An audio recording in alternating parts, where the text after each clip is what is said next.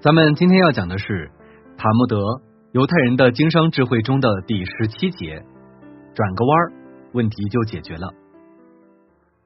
我们往往在平常的学习中会遇到各种各样的问题，不过由于人与人之间的处理方法不一样，所得到的结果自然也就不一样。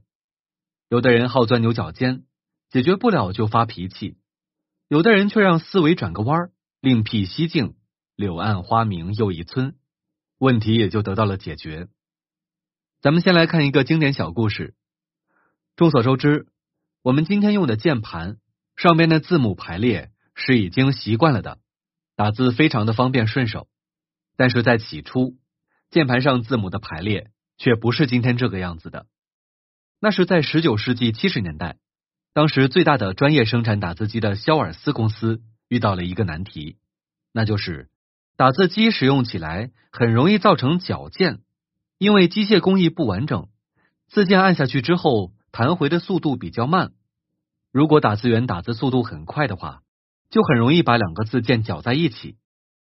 那么，为了防止这样的现象发生，打字员们总是需要在打字之后小心的把字键分开，这样打字速度就大大提高了。很多使用打字机的顾客向肖尔斯公司的服务人员。反映了这个问题，希望能够得到改进。由于顾客的投诉越来越多，公司里的工程师却一筹莫展，因为他们虽然在极力的改进工艺，但是于事无补。这时候，有一位工程师日思夜想，他认为打字机的打字速度和字键的弹起速度以及打字员的打字速度有关。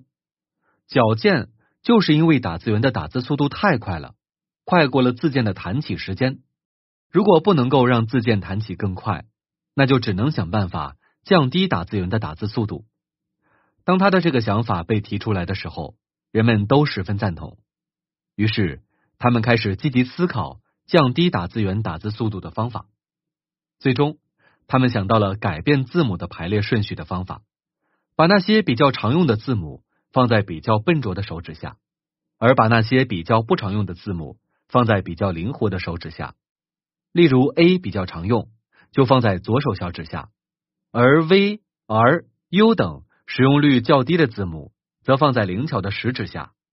就这样，击键的速度降低了下来，给自键的弹回提供了足够的时间。这种方法使用后，果然成功的解决了打字机矫健的问题。后来，尽管材料和工艺上都有了很大的发展，自键的弹回速度已经变得很快了。打字员的打字速度再也不会造成矫健了，但这种排列方式一直用到现在。正是由于这位工程师的思维转弯，使得一个很简单的问题得到了解决。其实我们在生活上也一样，在遇到问题一筹莫展的时候，不妨也让思维转个弯，换个角度，也许问题就会迎刃而解了。生活问题就像一座迷宫，假如我们走一个方向。走了无数次，依然没有找到出口的话，只能说明这条路走错了。那么，我们就应该换一条路尝试，并不是所有的坚持和努力都能换来成功。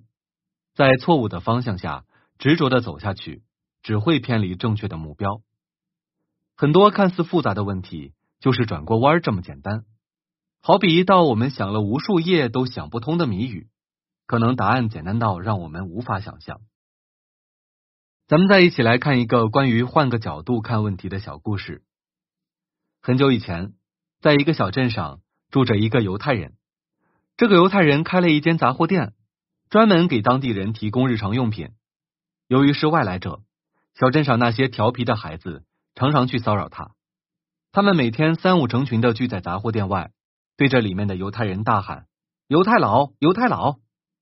起初，这位犹太人并没有在意。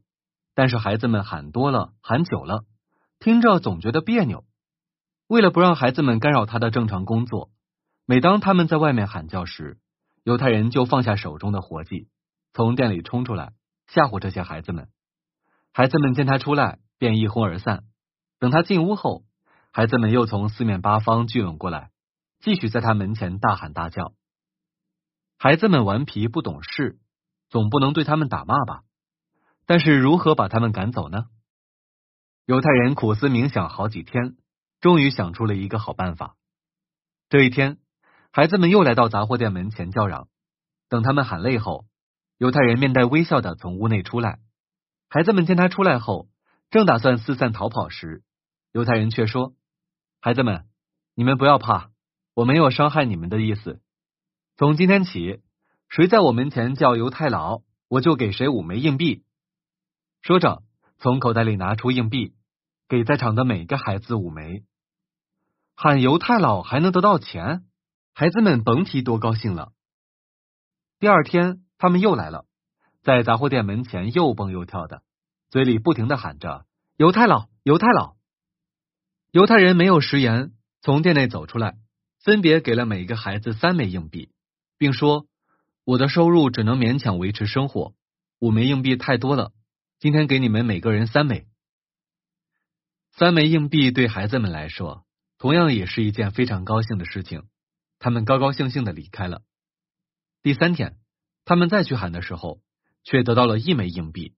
孩子们有些不高兴了，问道：“今天怎么只有一枚硬币了？”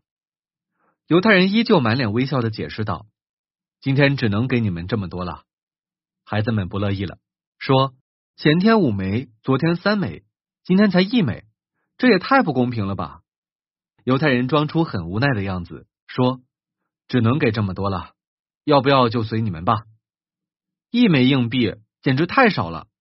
你以为我们会为了一个小钱喊你犹太佬吗？孩子们赌气的说。犹太人显得很无辜的样子，说：“那以后你们就别喊了。”果然，从此以后再也没有孩子们在他门前喊犹太佬了。在人生的旅途上，都会遇到这样或者那样的困难和挫折。我们在面对这些苦难和挫折的时候，不同的人。表现的方式有所不同，有的人强冲硬闯，最后把自己弄得伤痕累累；有的人望而却步，放弃了自己的初心；有的人则沉着冷静，让思维转了一个弯儿，便轻松的把问题解决了，最后抵达成功的彼岸。所以，我们每个人都应该学会让自己的思维转个弯儿。只有掌握了这种智慧，那么日后在生活中再遇到的许多问题。